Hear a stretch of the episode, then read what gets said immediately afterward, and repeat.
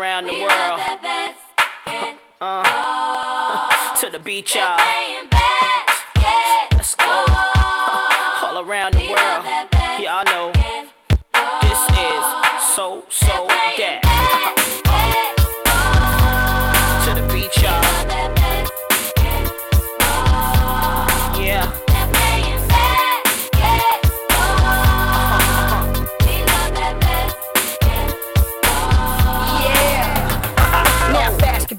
My favorite sport. I like the way they dribble up and down the court. Uh-huh. On. I keep it so fresh on the microphone. I like no interruption when the game is on. Game's I like slam dunk to take me to the hoop. Yeah. Uh-huh. My favorite play is the alley oop. I like the pick and roll. I like the give and go. And it's basketball. Bow wow, let's go.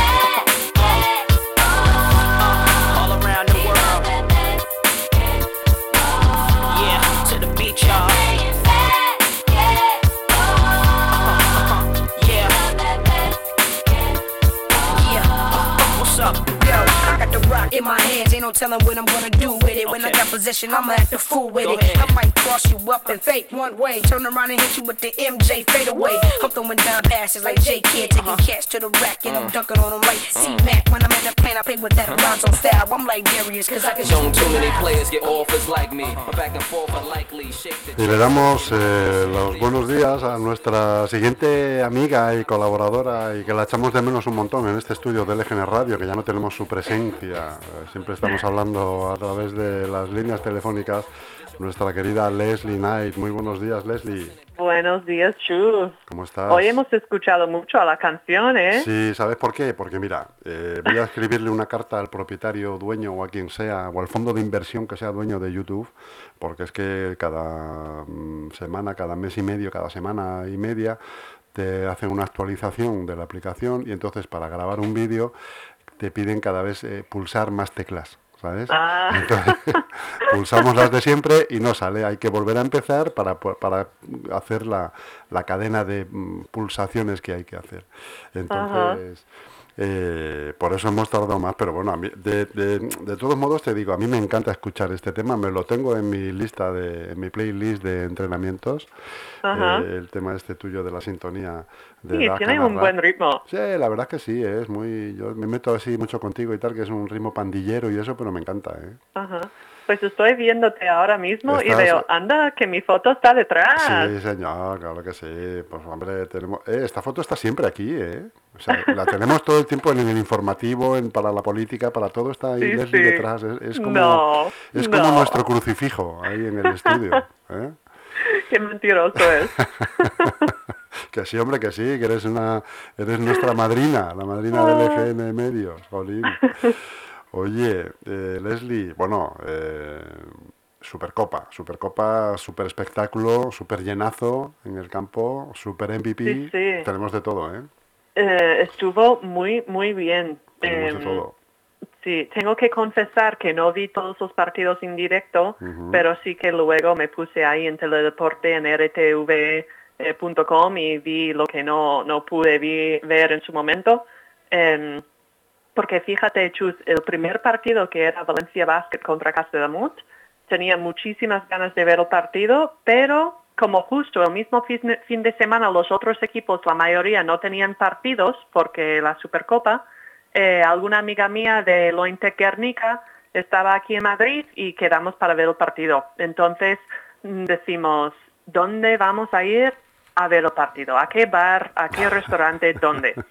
Y entonces fuimos a Foster's Hollywood, que está Hombre, ahí en la plaza de no, ópera. claro. No se te ocurre ir al Museo del Jamón, no. No. Foster Hollywood, claro, hombre, que, pinta Claro. una jugadora ahí en el Museo del Jamón. Entonces entramos y preguntamos, oye, ¿podíais poner el partido en la tele?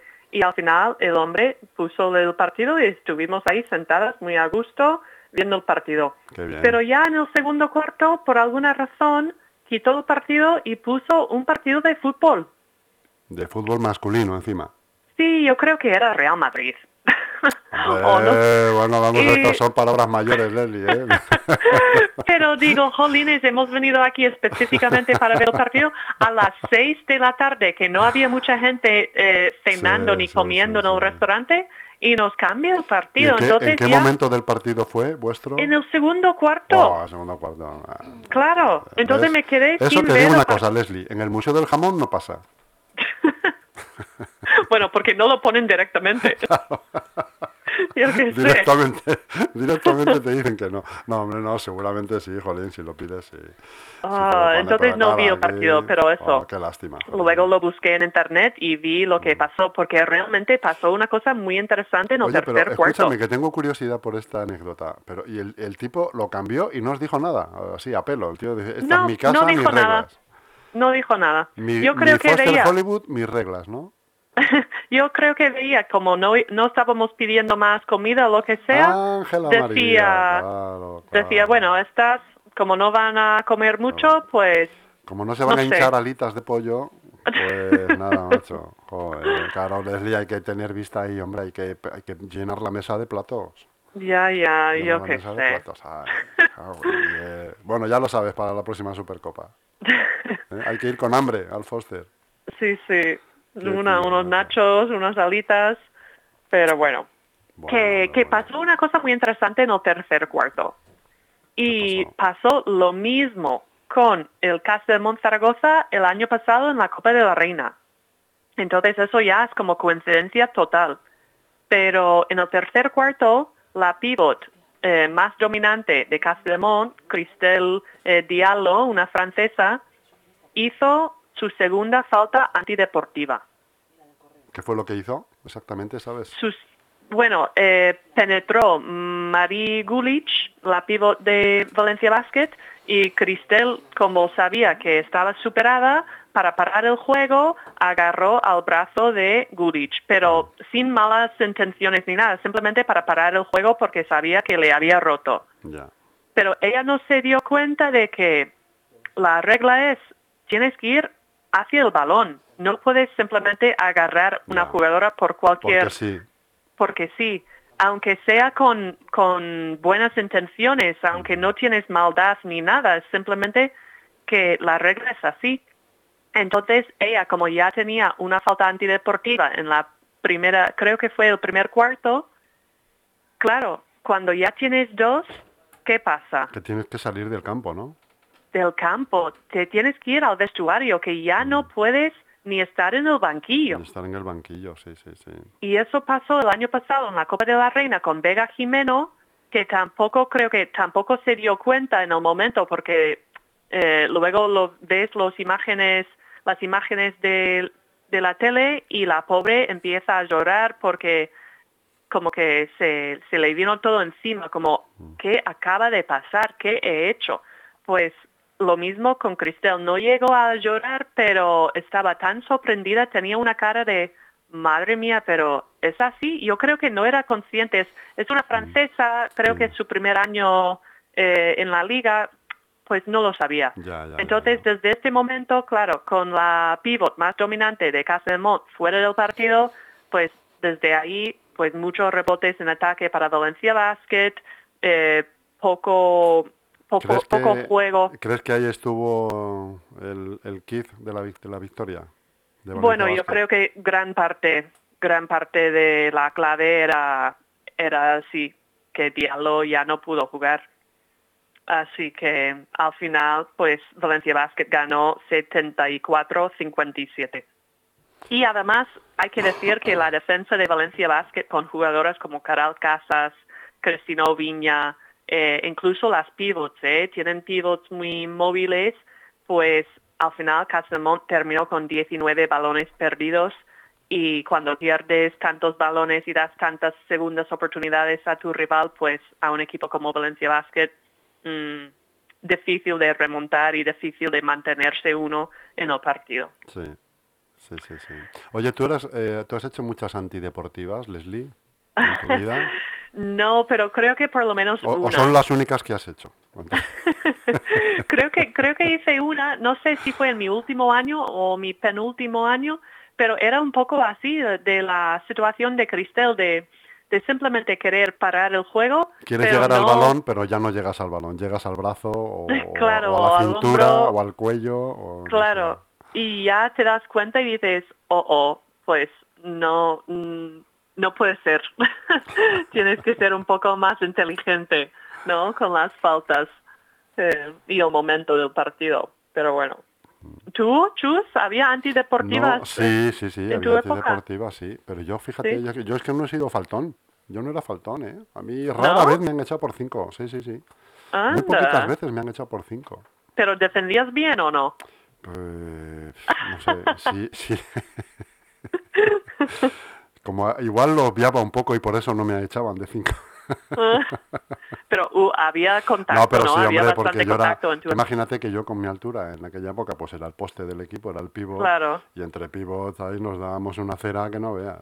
Sí, de vez en cuando... como los... De vez en cuando venía alguno medio normal que, que jugábamos y competíamos bien, pero de- luego venía el clásico cromañón que me sacaba a lo mejor una cabeza y 25 o 30 kilos y entonces era base de empujones y empujones. Hacías lo que podías. Claro. Claro, porque claro, tú estoy pensando, eres más o menos, bueno, será, eras más, eres más joven, ¿no? Que Larry Bird y Sí, sí, pero no mucho, ¿eh? No te creas que mucho, Vale. porque yo jugaba y veía ya a Larry Bird y a Magic y a esta gente eh, en las finales. Quiero decirte Ajá. que yo tendría, probablemente, yo podía tener, imagínate, 17 años y que tuvieran ellos 23, Vale. 24, ¿no? Estaban en así su que apogeo, tú ¿no? veías cómo se pegaban ahí en las finales, Sí, los finales. Sí, sí, sí, hombre, claro, jolín. Tengo unos recuerdos, tú fíjate que el primer partido de la NBA que yo veo, que se ven, de los que se veían en España, que no llegaba la NBA a España todavía. Ah. Eh, te estoy hablando del año 84, 83.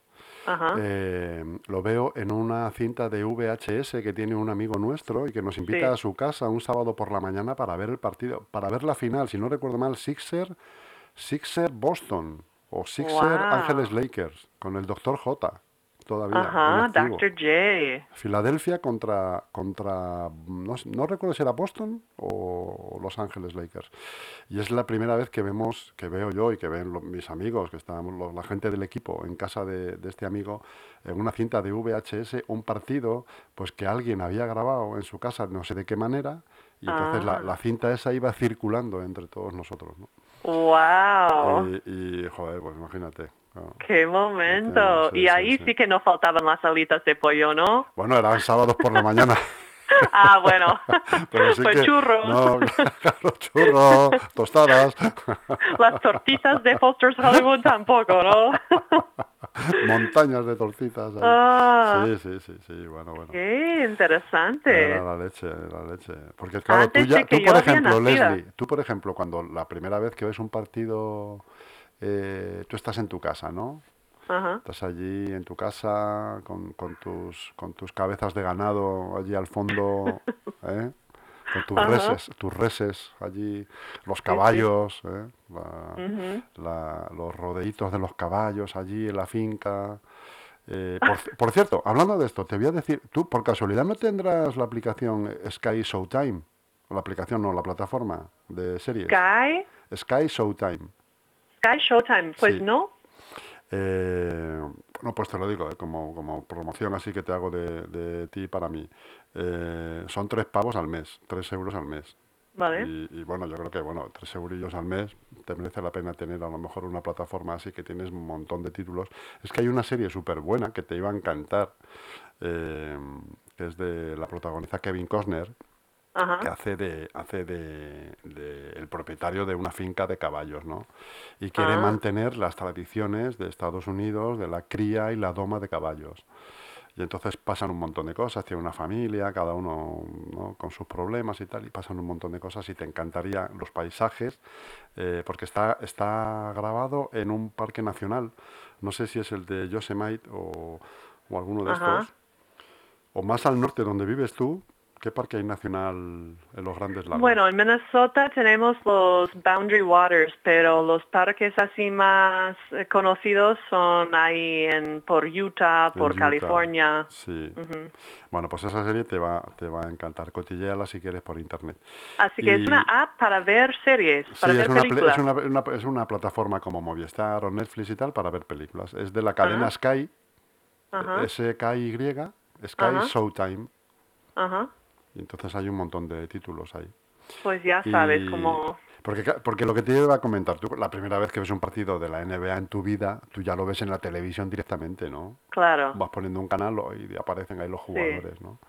sí. Claro, eso no tiene Yo- sabor, Leslie. No tiene... Y yo tengo recuerdos de, de estar ahí en el sótano de mi casa, porque antes teníamos la tele en el sótano, y estar ahí tumbada en el suelo, ¿no? Encima de la alfombra con mi balón, y durante los descansos me iba eh, tirando el balón hacia el techo. Hacia el techo como ¿no? si hicieras un tiro, ¿no? Claro.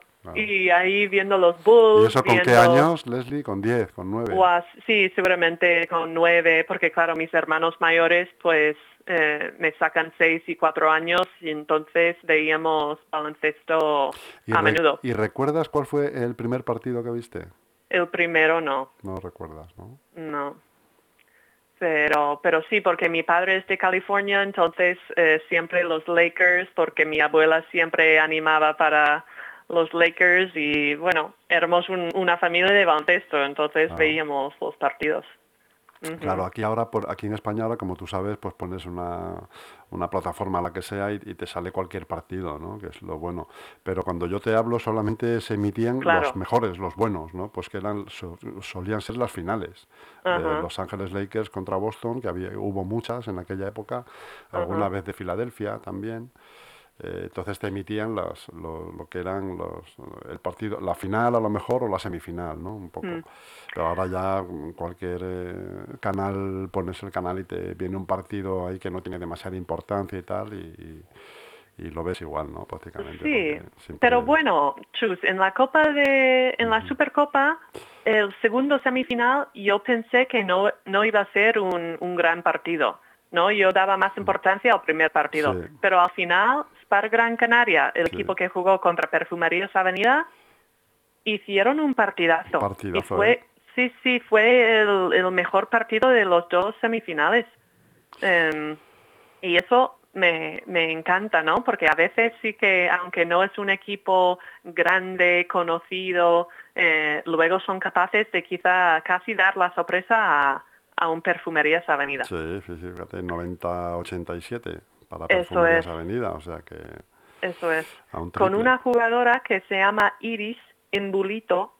Su madre, de hecho, eh, lo aprendí el otro día en Colgados del Aro. Estábamos ahí grabando y hablamos de Iris y Mónica Mesa y Carolina Mújica mm, me dijo, me dijeron que la madre de Iris también jugó con Fue ellas jugadora. en la selección.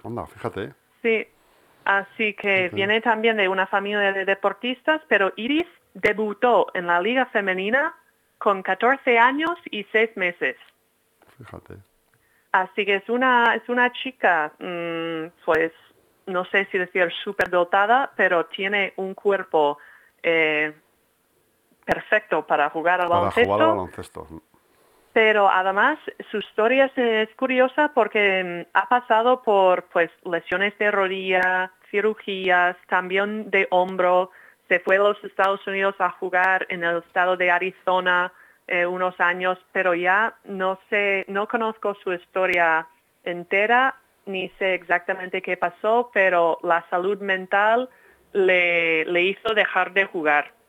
Y, y hace poco, pues este verano, no sé exactamente cuándo, decidió retomar el baloncesto y volver a la liga femenina. Y vaya manera de volver, Chus. Ya lo creo, que, ya lo creo.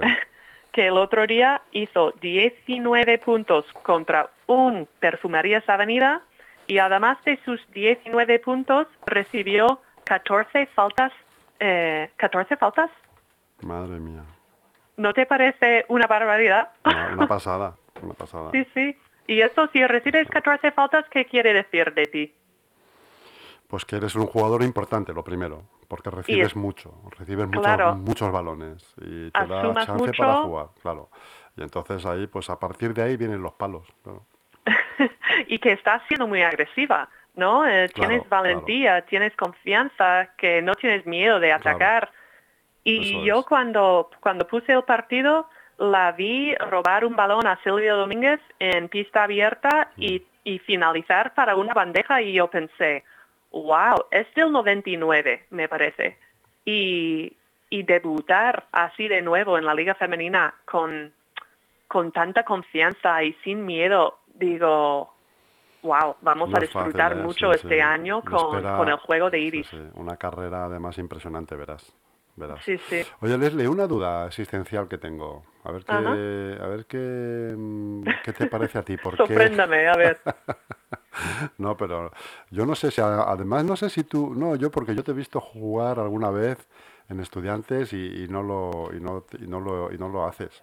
Pero ¿por qué esa moda, costumbre de casi todos los jugadores, no, So- sobre todo de los que se consideran estrellas y tal, de que cuando meten una canasta o hacen una acción buena para su equipo y tal, se van, se vuelven a defender haciendo un gesto, pues unos hacen que como, como que remueven una taza de café, otros se, se dan así como que es la hora, otros hacen, no sé qué hacen con los dedos que miran para el techo, otros, ¿sabes lo que te digo? ¿Pero ¿Eh? estás hablando de Europa o estás hablando No, de la NBA? fundamentalmente de la NBA, ¿no? Luego los europeos lo copiamos, ¿no? Pero donde, donde nace eso, precisamente es en la, en la universitarios. NBA, ¿no? Sí, sí, los universitarios. Es donde nace eso, ese tipo de gestualidad cada vez que metes una canasta, ¿no? Que metes un triple y se ponen a chupar un chupete o no sé, con los dedos, no sé. En el fútbol también Pues- se lo, lo hacen, ¿no? Pero Pues sabes, Chus, eh, justo esta mañana estaba escuchando un podcast cuando estaba Pero tú, tú organizando. nunca hace- tú nunca hacías eso, Leslie, pero de haberlo No. hecho, ¿qué hubieras hecho? ¿Qué hubiese hecho yo? Bueno, ahora, ahora sería fácil en tu caso, sería hacer así, ¿no? Como con un bebé, ¿no? Como un estás bebé. Estás cuneando a un bebé, ¿no? eh, sí, ¿no? Mi marca Tu personal. marca personal sería esa, ¿no? Madre mía. No sé, nunca he sido muy de eso. mm, De ser así, de llamar la atención. Pero, pero eso es lo que muchas veces lo que vende, ¿eh? Y lo que la gente sí, le, sí, le encanta ver personalidad, le encanta ver cosas. Es que te lo digo además porque luego yo veo, por ejemplo, en las ligas mu- municipales, ¿no? Donde participamos nosotros Ah. como club y tal, eh, a nivel regional y esto, eh, los chavales imitan esas, Sí, sí. Esa- esos gestos y muchos de ellos eh, incluso los crean, los crean para sí mismos, ¿no? Ajá. los gestos, pues, eh, pues eso, el típico eh, se, te mete un triple y se va subiendo los calcetines o se va peinando el flequillo y tal, ¿no? Con Ajá. gestualidad así graciosa, Ajá. como diciendo no me ha, no me ha, no me ha costado nada, ¿no? Pero ¿tú como jugador hubieses hecho algo así? No, no, no, yo creo que yo no, no, no, no, nunca, he, no, no he tenido yo ese talante. Siempre, fíjate, no he tenido yo ese talante. Pero de hacer yo es gestos y tal. No, también te digo que en mi época esas cosas no se llevaban. Igual se me ocurría hacer un gesto bajando a defender y la siguiente que subía me arreaban un estacazo para quitarme la tontería de encima, ¿sabes? Claro, claro, efectivamente. Eh, ¿Tú sabes quién era muy dado también en lo masculino, en, lo- en- en el, de- en el baloncesto masculino a hacer esas cosas? ¿Y quién las introdujo, yo creo, en España en la ACB? Eh, Joe Arlaucas. ¿Sí? No sé si te acuerdas de él. Me suena su nombre, Sí, pero Joe no sé Arlaucas, mucho. que jugó muchos años en el Taugres, eh, Mm. en el Taugres de Valencia y, eh, y en el Real Madrid, con Sabonis, en la época de Sabonis.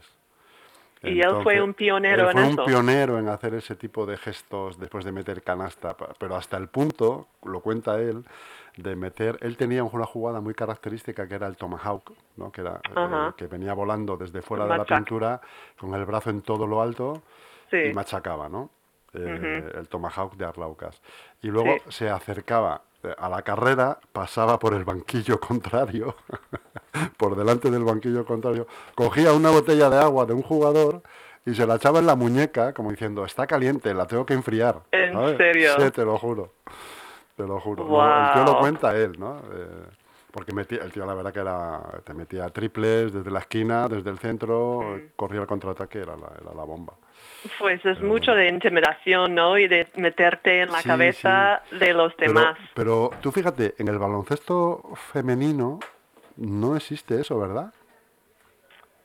Mm, yo creo que ¿Existe la quizás cada vez esa? más, cada vez más en las universidades este año en la final eh, vimos bastante trash talking Sí. entre los dos equipos. Sí. Entonces yo creo que, bueno, que cada vez más las mujeres están siendo un poco más como los hombres o un poco más eh, no más, sé más qué agresivas en usar. ese, en ese- Sí, bueno, porque agresivo tampoco es. O sea, esto aparte forma parte del espectáculo también. Sí, pero Eh, yo podríamos abrir un debate enorme sobre eso, ¿no? Pero yo, por un lado, me gusta verlo porque me parece o gracioso o lo Sí, que sea, sí. pero por otro lado, jamás lo haría. mm, ciertas cosas, ¿no? Y por un lado pienso, jolines, la gente está más pendiente en lo que van a hacer después de meter canasta en vez de estar Sí, bajando sí, a defender Sí, sí, sí, es verdad. es verdad. o no sé, yo como no soy una persona que mi juego, yo creo, en mi opinión, siempre he sido bastante limpio, bastante como Tim Duncan, ¿no? que yo Mm. Dejo es, que mi juego habla por mí Duncan. Y, y no tengo que hacer cosas extras, ¿no? Así que no sé, no sé, me cuesta estas cosas, me- pero luego Tú, tú eres más zen. Tú en el juego, Leslie, eres más zen, ¿no? Hombre, yo me puedo enfadar y, y- y mostrarlo, pero inventar, crear un baile, una cosa, lo que sea, para celebrar. Yo siempre pienso en John Wooden, Sí. eh, que creo que fue él, o no sé si fue él o Mike Krzyzewski de Duke, pero siempre hablaba de, tienes que actuar como que tú sabías que lo ibas a meter. O no es la primera vez que lo metes. Bueno, como que es algo bueno. tan normal bueno, que, que no te sorprendes. Como que hay gente que celebra a lo grande y es como, ¿pero qué? ¿No confiabas en que lo ibas a meter? O. ¿sabes lo que te quiero Sí, decir? sí, sí, sí, sí, estoy de acuerdo además con esa filosofía, sí, muy bien. Así muy que bien. no sé, no Mm. sé, pero yo creo que a la vez eh, está bien porque, bueno, eh, el público muchas veces les gusta. Sí, les gusta ver- y los aficionados luego cuando practican baloncesto en el parque, pues lo hacen. O sea, sí se trata un poco de eso. Oye, por cierto, que Sí. nos vamos ya, Leslie, no hemos hablado de la MVP, eh, Ah. Raquel Carrera. ¿Cómo se Raquel parece, ¿cómo se Carrera. parece a, a, a Tauriasi, eh? ¿A de que sí? físicamente, dices. Sí, sí, sí, físicamente. Un poco, Bueno, ¿no? llevan el pelo así con Sí, gomina ahí hacia recogido, y atrás. la moñeta arriba, ¿eh? pero así la cara afilada también. ¿eh? Un poquitín, Se da ahora un que lo aire, dices. se da un aire, sí, hombre. Yo creo, hombre, Taurasi es mucho mayor, ¿no? Más delgada también. Sí, y Taurasi también, ah, Trash Talker, A bueno. lo bestia, a lo bestia, Sí, ¿no? sí, Raquel Carrera es, es bastante más maja, Es diplomática, yo, y más, es diplomática a su lado, ¿no? Sí, más polite, más Claro. eh, educada. Claro. Pero sí, Raquel Carrera ya fue la MVP, eh, dos partidazos, haciendo un poco de todo, robando balones, metiendo tiros de tres, que en el partido del primero contra Castellón creo que tiró tres de cinco desde el triple. Así que cada vez está expandiendo Está su, su juego fuera. y haciendo más, Mm. más cosas. Así que al final eso, la final, pues Valencia Basket ganó contra Perfumerías. Al final fue de 5, ¿eh? pero en el descanso iban de 20. Ya. Pero luego remontaron un poco. Yo creo que quizás Valencia Basket también bajó un poco Sí. eh, sus defensas y terminaron 78-73. Y a perfumerías le faltó tiempo. Bueno, Leslie, querida amiga, eh, ¿qué quieres que te diga? Pues que, que te echo mucho de menos, que tenemos que volver a vernos pronto en el estudio de LGN Radio Sí, y, y que te espero otra vez el miércoles que viene a la misma hora con más noticias y más risas. Sobre todo más fenomenal. risas. No deben faltar. Fenomenal. Me encanta hablar contigo, Chus. Nunca sé de lo que vamos a hablar, pero siempre hay algo nuevo, interesante. y eso que llevamos cuatro años, ¿eh? Y no dejas de Llevamos cuatro años, sorprenderme. ¿eh? Eh, parece, que, parece que siempre es el primer día. ¿eh? Un abrazo grande, amiga. Hasta pronto. Otro, chao, Chus. To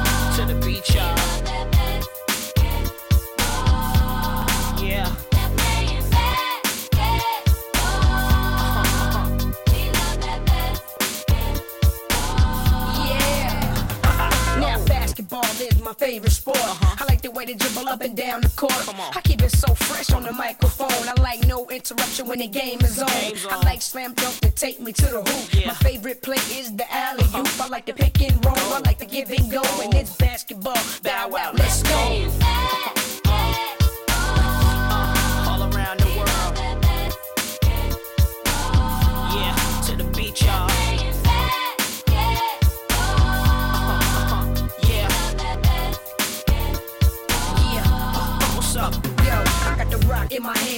Telling what I'm gonna do with it. When I got possession, I'ma act a fool with Go it. ahead. I might cross you up and fake one way. Turn around and hit you with the MJ fade away. I'm throwing down passes like J Kid, taking uh-huh. cats to the rack, and I'm mm. dunking on them like C Mac. When I'm in the plane, I play with that Alonzo style. I'm like Darius, cause I can Don't too many miles. players get offers like me. My back and forth are likely. Shake the checks off your Nikes. They almost had me in a suit at the draft, cause it looked like a free throw and I be shooting from half. The first step like Iverson, blow past you. Usually nothing but net, but I could go blast too. When I'm in the paint, the defense so shook, they don't know if I'ma put up a slow hook or dish off a no look. To dry the lane will be dumb, no, cause I send it back at you, then give you the finger like a tumble. Shorty over the summer, you might have boosted the inch, but as long as Fabulous is playing, get used to the bench. And see, my game consists of a whole lot of moves you would think I learned from the Harlem Globetrotters. JD gon' lead us to a ring. Fab and Bow Wow's the only players that make cheerleaders wanna sing. Yeah, put it up, put it up, put it up, put it up now. Put it up, put it up, put it up now. Put it up, put it up